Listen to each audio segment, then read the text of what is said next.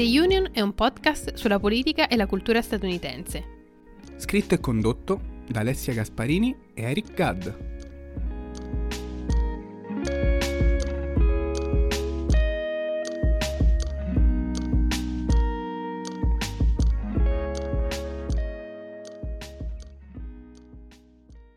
And CNN can now project that Barack Obama, 47 years old, will become the president elect of the United States. We project he now has enough electoral votes, more than 270, more than enough to become the 44th president of the United States. This little known U.S. Senator, only a few years ago, seemingly coming out of nowhere, delivering the uh, Democratic Convention keynote address back at the convention in uh, 2004, all of a sudden taking off, becoming a United States Senator from Illinois, and now he will be the first African American president of the United States. This is a moment so many people have been waiting for, and they're really excited, especially in Chicago. Let's listen in for a moment. Benvenuti alla prima puntata di People of the Union, lo spin-off di The Union dedicato ai personaggi che hanno influenzato, nel bene o nel male, la storia degli Stati Uniti d'America. Noi siamo Alessia Gasparini ed Eric Gadd. Come avrete potuto immaginare, in questo episodio parleremo di Barack Hussein Obama, che il 4 novembre 2008 è diventato il primo afroamericano ad arrivare alla Casa Bianca. Katie Couric, giornalista che conduceva la maratona elettorale sulla CBS, al momento della conferma delle elezioni di Obama affermò che, indipendentemente dall'orientamento politico, era necessario riconoscere che ci si trovava di fronte a un'incredibile pietra miliare per un paese come gli Stati Uniti, che solo da un secolo e mezzo aveva abolito la schiavitù e che appena 40 anni prima aveva approvato il Civil Rights Act e Voting Rights Act. This is a CBS News special report. I'm Katie Couric at CBS News election headquarters in New York. And we have breaking news, momentous news, really. CBS now estimates because of victories in California, Washington, Oregon, and Hawaii. CBS projects that Senator Barack Obama of Illinois will be the next president of the United States. He defeats John McCain, the senator from Arizona and Vietnam War hero. And no matter whom you voted for, you'd have to agree this is an incredible milestone in the history of this country. A century and a half after the Constitution abolished slavery and guaranteed blacks the right to vote, four decades after the passage of the Civil Rights Act, voters have chosen our first African American president. Gli Stati Uniti di quel periodo, usciti dagli otto anni di amministrazione di George W. Bush, segnati dagli attacchi alle Torri Gemelle, dall'invasione in Afghanistan e in Iraq, dalla devastazione dell'uragano Katrina e per ultimo dalla terribile crisi economica del 2007, erano un paese fragile e che a livello internazionale pagava la sfiducia per le scelte compiute dal suo presidente. L'America e il mondo avevano bisogno di nuove speranze e della possibilità di un cambiamento. E Barack Obama, con la sua campagna elettorale del 2008, incentrata proprio sulla speranza, Hope, riuscì a fare breccia. In molti definirono quelle elezioni, potremmo dire troppo frettolosamente se viste con gli occhi del presente, un momento irriversibile di rottura nella storia statunitense e la dimostrazione che l'America stesse completando la sua trasformazione in nazione post-razziale. Obama divenne l'incarnazione vivente del sogno americano e fu molto bravo a sfruttare questo vantaggio. Proprio la sua figura, trasformata in qualcosa di mitico, costituì nel 2008 uno dei principali fattori di mobilitazione per l'elettorato del Partito Democratico. Obama aprì il suo discorso da neo 44 presidente al Grant Park di Chicago di fronte a più di 200.000 persone festanti, rendendo onore alla tradizione eccezionalista degli Stati Uniti e affermando: Se c'è qualcuno che ancora dubita che l'America sia il luogo dove tutto è possibile, che si interroga se il sogno dei padri fondatori sia ancora vivo, che mette in discussione la forza della nostra democrazia, stasera la sua risposta. If there is anyone out there who still doubts that America is a place where all things are possible, who still wonders if the dream of our founders is alive in our time, who still questions the power of our democracy. Tonight is your answer. Il professor Mario Del Pero, nel suo libro Era Obama, scrive che per molti l'elezione dell'allora senatore dell'Illinois simboleggiò la capacità degli Stati Uniti di rinascere dalle proprie ceneri, di reimmaginarsi, di rinnovarsi costantemente e di costituire un punto di riferimento per il mondo. La stampa statunitense internazionale accolse l'elezione di Obama in maniera entusiastica colpita dal messaggio di speranza del figlio di Ann Dunham, donna bianca originaria del Kansas, e di Barack Obama Sr., studente universitario keniano. Il New York Times il 5 novembre titolò Obama, cadono le barriere razziali in una vittoria decisiva. Il Los Angeles Times si spinse a dire che la vittoria di Obama dimostrava in modo quasi commovente la grandezza insita nella storia degli Stati Uniti. In Italia, Ezio Mauro su Repubblica parlò di Obama come l'icona stessa del cambiamento, per l'unità invece era l'inizio di un nuovo mondo. Il Guardian in Gran Bretagna scrisse che gli americani hanno guardato negli occhi la storia e compiuto un'enfatica scelta di cambiamento per se stessi e per il mondo. In Francia, Libération titolò Un sogno d'America.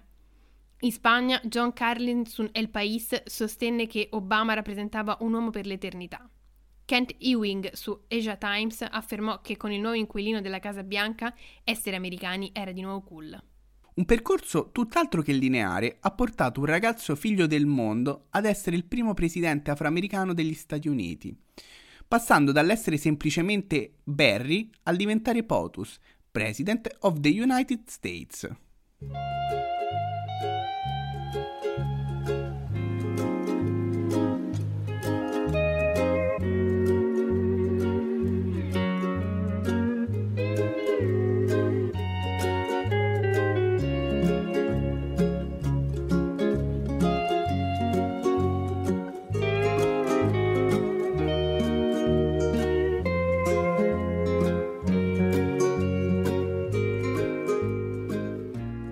Nato a Honolulu il 4 agosto 1961, Obama trascorse la sua giovinezza alle Hawaii, a parte una parentesi dai 6 ai 10 anni in Indonesia, dove sua madre antropologa si trasferì per lavoro. Il padre, come scrive nella sua autobiografia A Promised Land, non ebbe una grande influenza nella sua vita. I genitori si separarono quando lui era ancora molto piccolo e la prima e unica volta che lo vide fu all'età di 10 anni, quando Obama Senior trascorse un mese a Honolulu. Proprio la singolarità della sua storia e il fatto che ai suoi occhi aveva radici ovunque in nessun luogo creò non pochi problemi al giovane Obama in cerca della sua identità.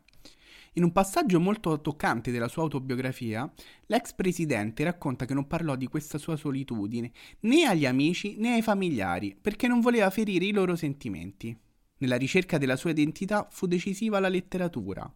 Obama afferma che si rifugiò nei libri, soprattutto i classici, trovando proprio lì le risposte che cercava.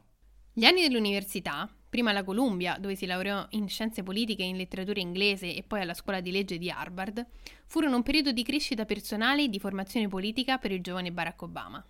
Il futuro presidente cominciò a interrogarsi sempre di più su cosa significasse essere americano e sulle questioni razziali che affliggevano gli Stati Uniti degli anni Ottanta. Anche in questo caso la sua strada non fu sempre lineare. A New York, nella solitudine della sua stanza da studente, si lasciò confondere dalle droghe per cercare di mettere a tacere i suoi dubbi in merito alla sua razza.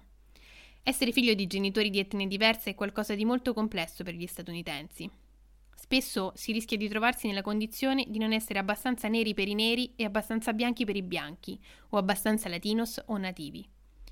Non a caso, in occasione delle elezioni presidenziali del 2008, Obama fu accusato sia di non essere abbastanza black per gli elettori afroamericani, ma anche di essere troppo nero per gli elettori bianchi.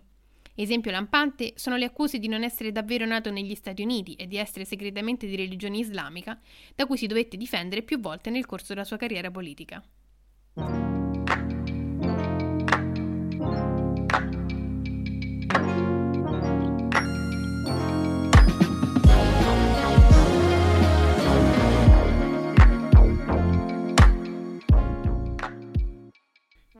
In un modo tutto diverso da altre coppie presidenziali, quella degli Obama ha lasciato un segno indimenticabile nella storia degli inquilini della Casa Bianca. Nel primo discorso da presidente eletto, Barack Obama evidenziò proprio l'importanza e il ruolo fondamentale della moglie Michelle, affermando Non sarei qui stasera senza il sostegno incondizionato della mia migliore amica degli ultimi 16 anni, la roccia della nostra famiglia, l'amore della mia vita, la prossima First Lady. Michelle Obama. And I would not be standing here tonight without the unyielding support of my best friend for the last 16 years, the rock of our family, the love of my life, the nation's next First Lady, Michelle Obama. Barack Obama e Michelle Lavon Robinson si incontrarono nell'estate del 1989. Lui era a Chicago per svolgere uno stage presso lo studio legale Sidley in Austin e l'avvocata Robinson era la sua tutor. Obama non partì con il piede giusto. Arrivò in ritardo il primo giorno, adducendo come scusa di aver dimenticato l'ombrello e sfoderando un sorriso che credeva irresistibile per avvalorare la sua tesi e confonderla, come ricorda divertita l'ex First Lady nel documentario Becoming. Michelle Obama racconta anche che rimase da subito colpita dal fascino del suo nuovo tirocinante, notato da tutte le sue colleghe dello studio. Nonostante l'interesse nei suoi confronti, però, la pressione che si stava generando intorno a una possibile relazione tra loro, etichettati dal resto dell'ufficio come i due neri che venivano da Harvard, inizialmente fece sì che i primi tentativi di Obama di invitarla a uscire andarono a vuoto ma poi, mettendo da parte le riserve, si lasciò conquistare dal ragazzo che non faceva altro che parlare di disparità di reddito e del destino della comunità nera. La politica ormai era sempre più al centro dei pensieri di Barack Obama e dopo aver terminato la facoltà di legge ad Harvard, stabilendosi definitivamente a Chicago, decise di impegnarsi in Project Vote, associazione attiva nella registrazione di nuovi elettori. Nel 1992 il lavoro di Obama fu decisivo per la prima vittoria di Bill Clinton, perché riuscì a far iscrivere 150.000 nuovi elettori, per la maggior parte afroamericani, e a fermare la rimonta in Illinois di Bush padre, allora presidente in carica. In un articolo del 1 gennaio 1993, la giornalista Gretchen Reynolds sul Chicago Magazine scrisse che in città era nata una nuova stella politica, un avvocato di 31 anni di nome Barack Obama.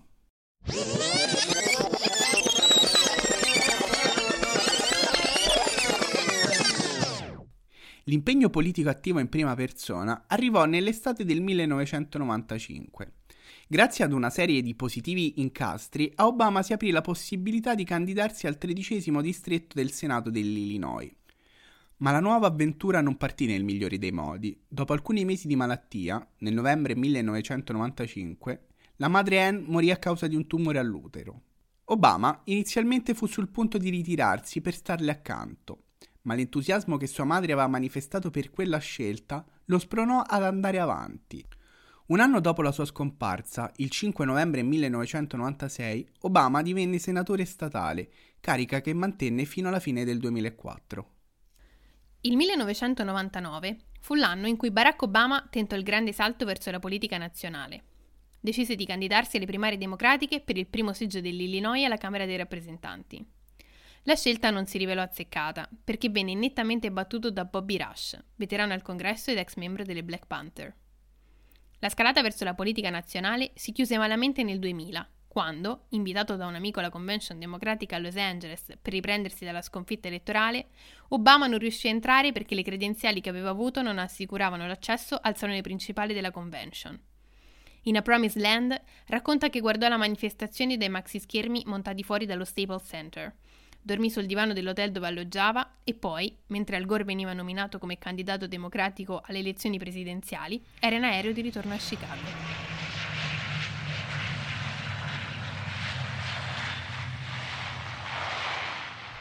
Alla soglia dei 40 anni, Obama fu sul punto di lasciare la politica. Era al verde, reduce da una pesante sconfitta elettorale e il suo matrimonio mostrava segni di logoramento a causa di scelte sbagliate. Su tutte la decisione di candidarsi al congresso. Non diede un taglio netto, soprattutto perché i democratici dell'Illinois si erano guadagnati il diritto di supervisionare il ridisegno dei collegi elettorali sulla base dei nuovi dati arrivati dal censimento del 2000.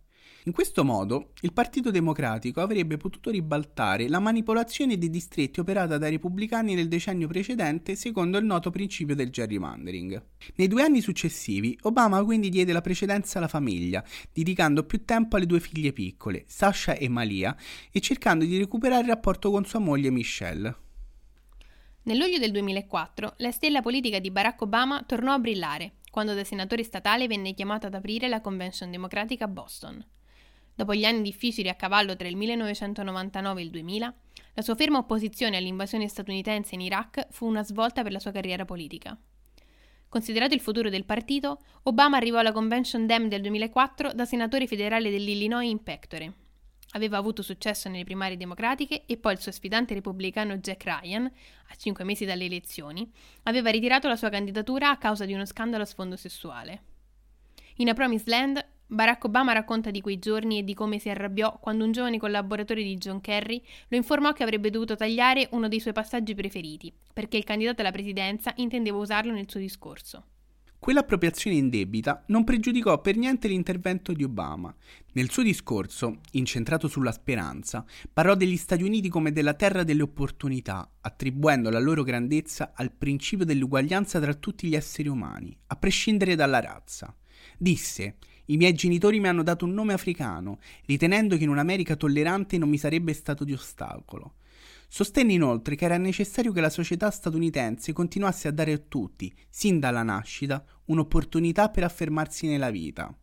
La parte del discorso che ottenne più consensi e che ancora oggi viene ricordata fu quella in cui Obama dichiarò non esiste un'America liberale e un'America conservatrice, esistono gli Stati Uniti d'America. Non esiste un'America nera, un'America bianca, un'America latina e un'America asiatica. Esistono gli Stati Uniti d'America. Well, I say to them tonight, there is not a liberal America and a conservative America. There is the United States of America. There is not a black America and a white America and Latino America and Asian America. There's the United States of America. L'intervento di Obama, durato 17 minuti e interrotto per ben 33 volte dal pubblico presente nella sala principale della convention, fu celebrato dai media. Chris Matthews, giornalista di MSNBC, a caldo dichiarò che gli tremavano le gambe e, con estrema lungimiranza, disse di aver visto sul palco colui che sarebbe diventato primo presidente afroamericano.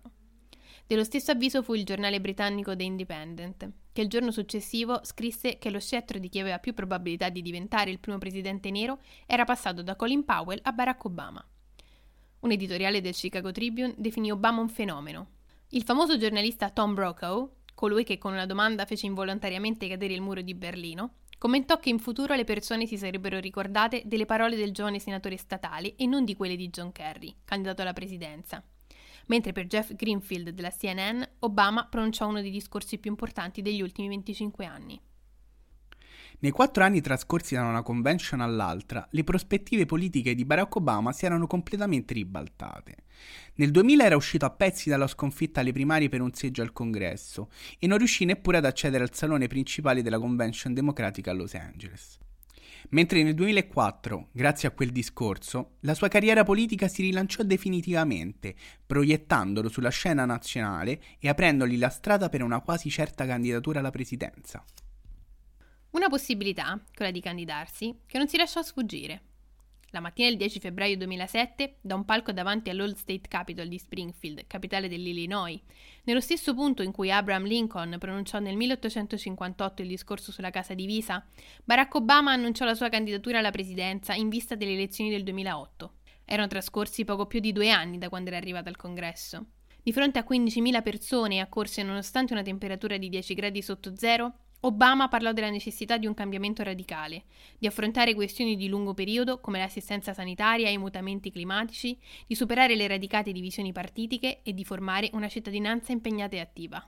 That is why I'm in this race. Not just to hold an office, but to gather with you to transform a nation. I want, I want to win that next battle for justice and opportunity. I want to win that next battle for better schools and better jobs and better health care for all. I want us to take up the unfinished business of perfecting our union and building a better America.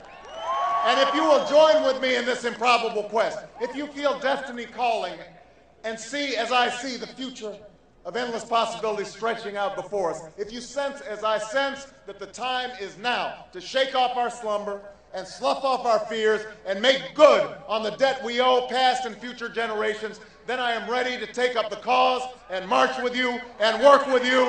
Today, together, we can finish the work that needs to be done and usher in a new birth of freedom on this earth. Thank you very much, everybody. Let's get to work. I love you. Thank you. Nella campagna presidenziale del 2008, Barack Obama si presentò come il candidato del cambiamento, sia nelle primarie democratiche, dove a sorpresa sconfisse l'ex First Lady Hillary Clinton, che godeva del favore dei pronostici, e sia nel successivo confronto con lo sfidante repubblicano John McCain. Proprio la parola cambiamento era al centro dei suoi slogan, Yes we can e Change we can believe in, un cambiamento nel quale possiamo credere. We will respond with that timeless creed that sums up the spirit of the American people in three simple words. Yes, we can. Thank you, South Carolina. Obama si fece promotore di un nuovo tipo di politica, nella quale si sarebbero dovuti evitare colpi bassi e accuse distruttive agli avversari, in nome della promozione del bene comune della nazione. In più, il senatore Obama trasformò quella tornata elettorale in un referendum contro l'amministrazione di George W. Bush, la scelta si rivelò azzeccata, dal momento che nel paese cresceva il malcontento nei confronti del presidente repubblicano per la cattiva gestione della guerra in Iraq e per la grave crisi economica scoppiata a causa dei mutui subprime. Barack Obama decise di non giocarsi la carta razziale per timore di essere visto come il candidato alla presidenza degli afroamericani, mossa che avrebbe potuto pregiudicare la sua corsa alla Casa Bianca, ma anzi lanciò un appello alla comunità nera a non sentirsi diversi dal resto della popolazione statunitense. Dopo aver vinto le primarie in South Carolina, grazie al sostegno dell'80% dei votanti afroamericani, Obama ribadì che la scelta in quelle elezioni non era tra neri e bianchi, tra poveri e ricchi, tra giovani e anziani, ma tra passato e futuro. Il successo di Obama fu netto, ma non a valanga. Il neopresidente ottenne il 52,9% del voto popolare contro il 45,7% conquistato dal suo sfidante John McCain. Conquistò 28 stati su 50, tra cui alcune roccaforti repubblicane come l'Indiana e la Virginia, e 365 grandi elettori su 538.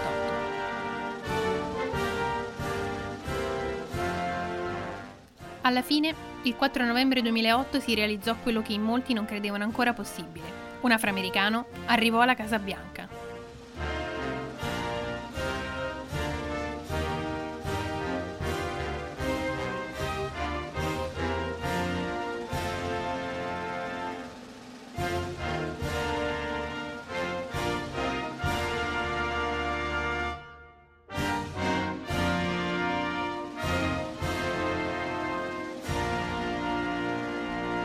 Con noi in questa seconda parte di People of the Union Giovanni Diamanti, analista politico e cofondatore di Utrend, nonché ex volontario della campagna elettorale di Barack Obama.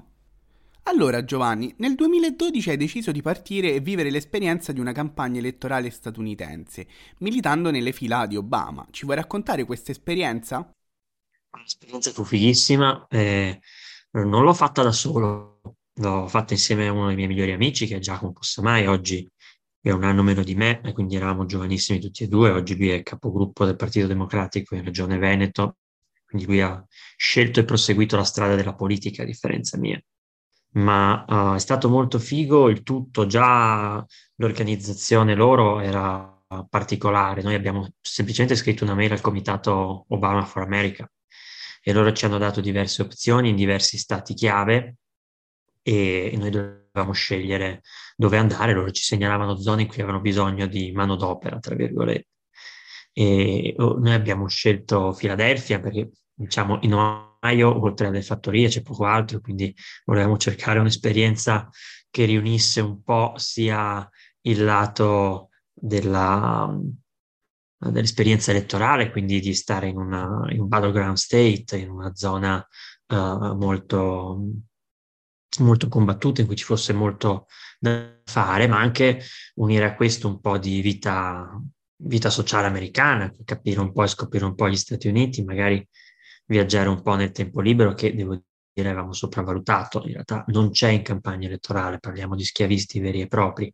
E, ehm, però scegliemmo Filadelfia, quindi la Pennsylvania, ci sembrava uno stato che insomma riunisse un po' l'idea di met- conoscere una metropoli americana, uh, avere uh, sì una, uno stato chiave, un po' meno dell'Ohio, però comunque decisivo, molto vicino a New York, Washington, Boston per eventuali momenti liberi. E quindi uh, andammo andammo a Filadelfia dove ci relegarono in realtà a fare il porta a porta che devo dire non, non, mi lamento assolutamente per quel tipo di attività, ma nel quartiere di Girard, che è uno dei quartieri, intanto nella zona più malfamata del quartiere di Girard, cioè proprio una zona che nei documentari sui peggiori quartieri americani si, si, si può trovare spesso, era veramente molto pericolosa, era molto rischiosa e non a caso nel comitato non c'era nessun americano, eravamo io, Giacomo, una ragazza olandese, una ragazza portoricana e un ragazzo asiatico che non ricordo da dove venisse, quindi eravamo veramente in pochi e tutti venivano dall'estero, nessuno era veramente consapevole di cosa fosse Girard. Però l'esperienza fu una figata mostruosa, loro sì, si sono veramente da schiavisti, nel senso noi dovevamo lavorare ogni giorno dalle otto e mezza fino alle venti, eh, facendo porta a porta vero in giro per il quartiere, bussando le porte, e, eh, questo però fino al tramonto, perché dopo non era più sicuro farlo, il quartiere era veramente molto pericoloso e uh, dopo il tramonto dovevamo rintanarci in comitato e fare telefonate fino alle 20. Questo sei giorni su sette potevamo avere libera solo la domenica, mm, ma uh, la domenica prima del voto, ad esempio, era sacra, bisognava lavorare, quindi l'ultima settimana non abbiamo avuto momenti liberi, quindi è stata veramente durissima. Il nostro lavoro era fare il porta a porta vero, bussare alle porte, convincere, più che convincere gli elettori, ricordare, visto che era un quartiere molto degradato, molto povero, era un quartiere anche a bassissima affluenza, era un quartiere prevalentemente afroamericano, quindi c'erano alcuni seggi in cui Obama aveva il 100%, quattro anni prima aveva avuto proprio il 100% dei voti in alcuni seggi, però eh, il vero tema era che l'affluenza era molto bassa, quindi bisognava ricordare e spiegare alle persone che aveva senso votare.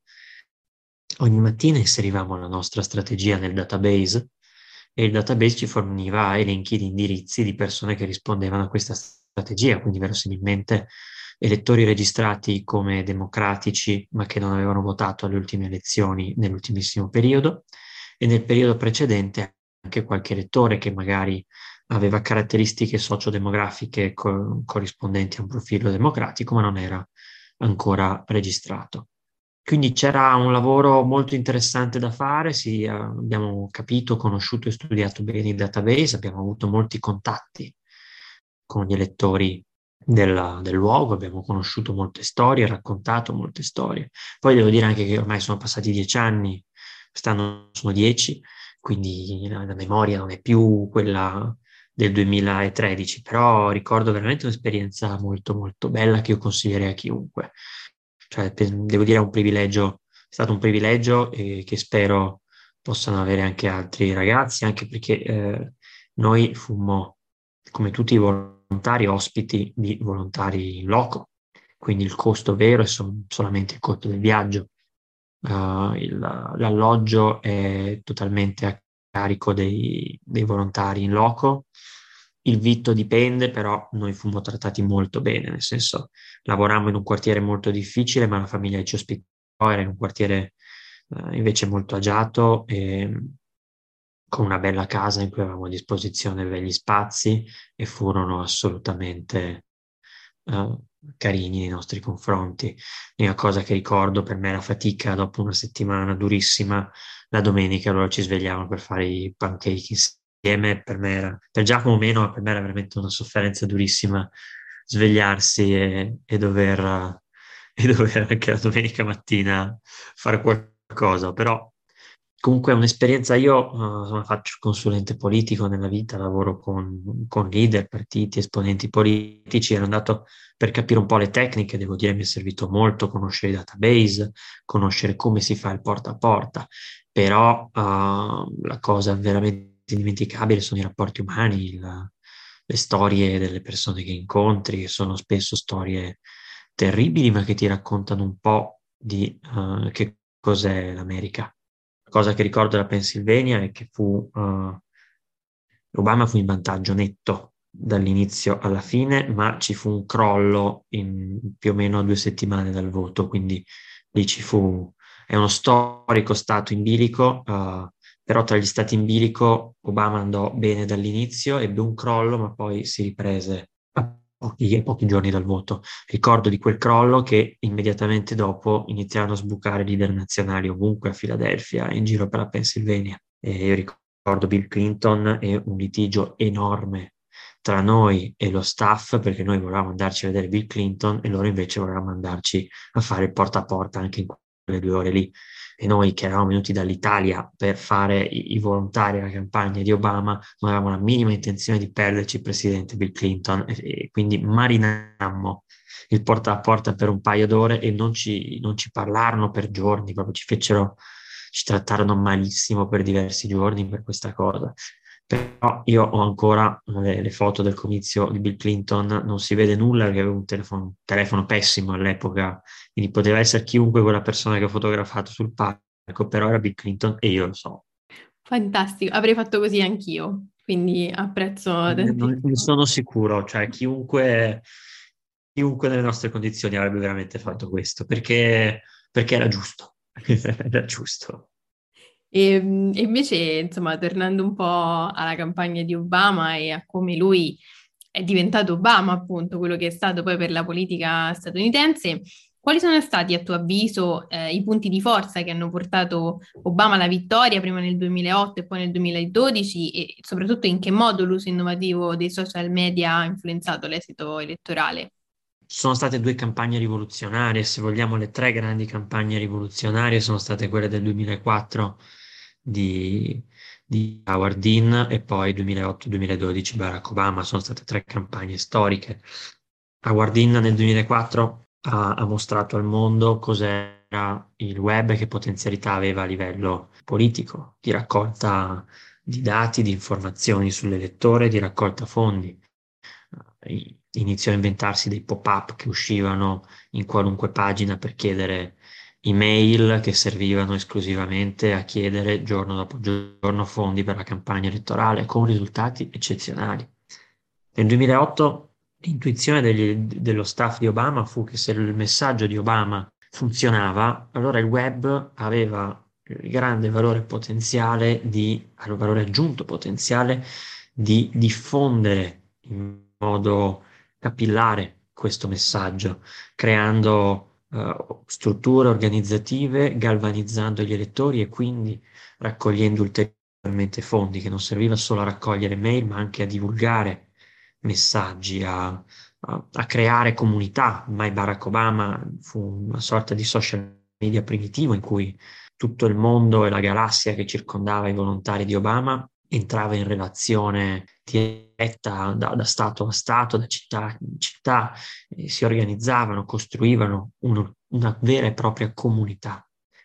Eh, nel 2012 invece a questo si unirono eh, si unì l'importanza enorme dei, dei, big data, cioè furono 190 milioni eh, cioè ci furono informazioni di 190 milioni di lettori raccolte nei database di Obama in quell'anno, dati incrociati poi con le preferenze digitali degli elettori, servirono a creare profili e i profili servirono a creare spot e pubblicità targetizzate, si arrivò a creare database capillari in cui a ciascun profilo di ciascun elettore, al suo indirizzo sia fisico che email, venivano abbinate non solo, come dicevo, le preferenze digitali, ma anche per il porta a porta fisico i, i dati di decenni di porta a porta vero eh, che venivano incrociati con tutto il resto. Quindi si arrivava ad avere informazioni sugli elettori eh, importantissime e queste furono le grandi evoluzioni di quelle tre tornate elettorali. Vero, la vera rivoluzione del 2012 era che con i database e con i big data eh, le, le porte non venivano più bussate a caso, ma si arrivava a alla porta dell'elettore dopo aver individuato, dopo aver creato, dopo aver identificato una strategia e aver ricevuto dal database le persone e gli indirizzi più adatti per, uh, per portare avanti una certa strategia. Quella è stata la grande rivoluzione di queste campagne elettorali. Poi è arrivato Trump e lì è cambiato tutto di nuovo. E invece mh, ci sono aspetti del modo di fare politica di Obama che sono emersi poi durante eh, i suoi due mandati eh, appunto alla presidenza, che erano già eh, in qualche modo visibili durante la prima, ma anche la seconda campagna elettorale a cui tu hai partecipato appunto in prima persona? Ma qui devo dire che Obama in campagna elettorale mostrò più il suo lato pop e il suo lato carismatico. Obama in campagna elettorale trasmetteva emozioni, non portava avanti policies più di tanto. Quindi no, non, secondo me in campagna elettorale Obama fu uno dei presidenti che che meno hanno mostrato uh, il, proprio, il, proprio, modo di, di, condurre le policies. Questo va detto.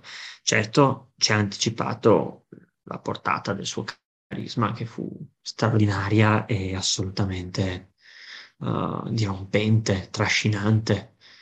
Io una cosa che non dimenticherò mai, che mi ha segnato la vita ben prima di andare a, a Filadelfia, ma beh, quasi cinque anni prima è stato l'Iowa speech dei primi di gennaio del 2008. They said this day will never come. Quello, quello è un discorso che, che, ho sentito in diretta. Ricordo che quella notte uh, ne, ne, è testimone il mio socio Lorenzo Pregliasco, il mio socio Utrend, attuale direttore, gli scrissi questo è un qualcosa che, che ci ricorderemo. Infatti direi che ce lo ricordiamo, io me lo ricordo. Sono quanti anni sono passati? Era gennaio 2008, sono 14 anni pieni e me lo ricordo ancora a memoria in molti pezzi. Per me molto più significativo de, di, di Yes We Can, molto più significativo del discorso della vittoria con McCain, anzi la vittoria con McCain ricordo più il discorso di McCain di quello di Obama. E quel, quello è un discorso che mi, ha, che mi ha segnato la vita come penso nessun altro discorso. Lui aveva la consapevolezza non solo di saper fare grandi discorsi, non solo di avere un grande carisma, ma che oltre alla sua capacità oratoria, il suo carisma, lui rappresentava fisicamente un simbolo. Questo dava una marcia in più. Quella consapevolezza lì non ce l'ha più avuta nessun altro. Devo dire, non ne abbiamo più trovati all'altezza.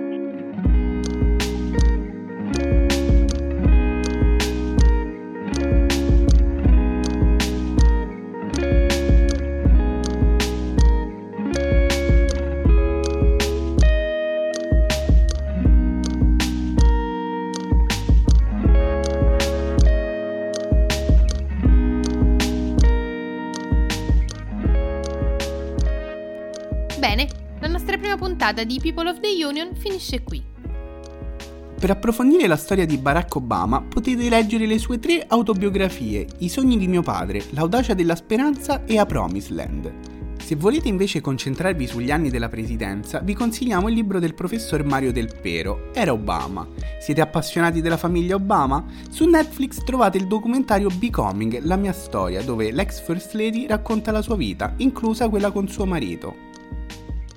Vi ricordiamo che potete seguire The Union anche su Instagram, Twitter e Facebook. Trovate tutte le puntate precedenti su Spotify e sulle piattaforme di podcasting. Un grande grazie per averci seguito, un saluto da Alessia Gasparini e Eric Gadd. Obama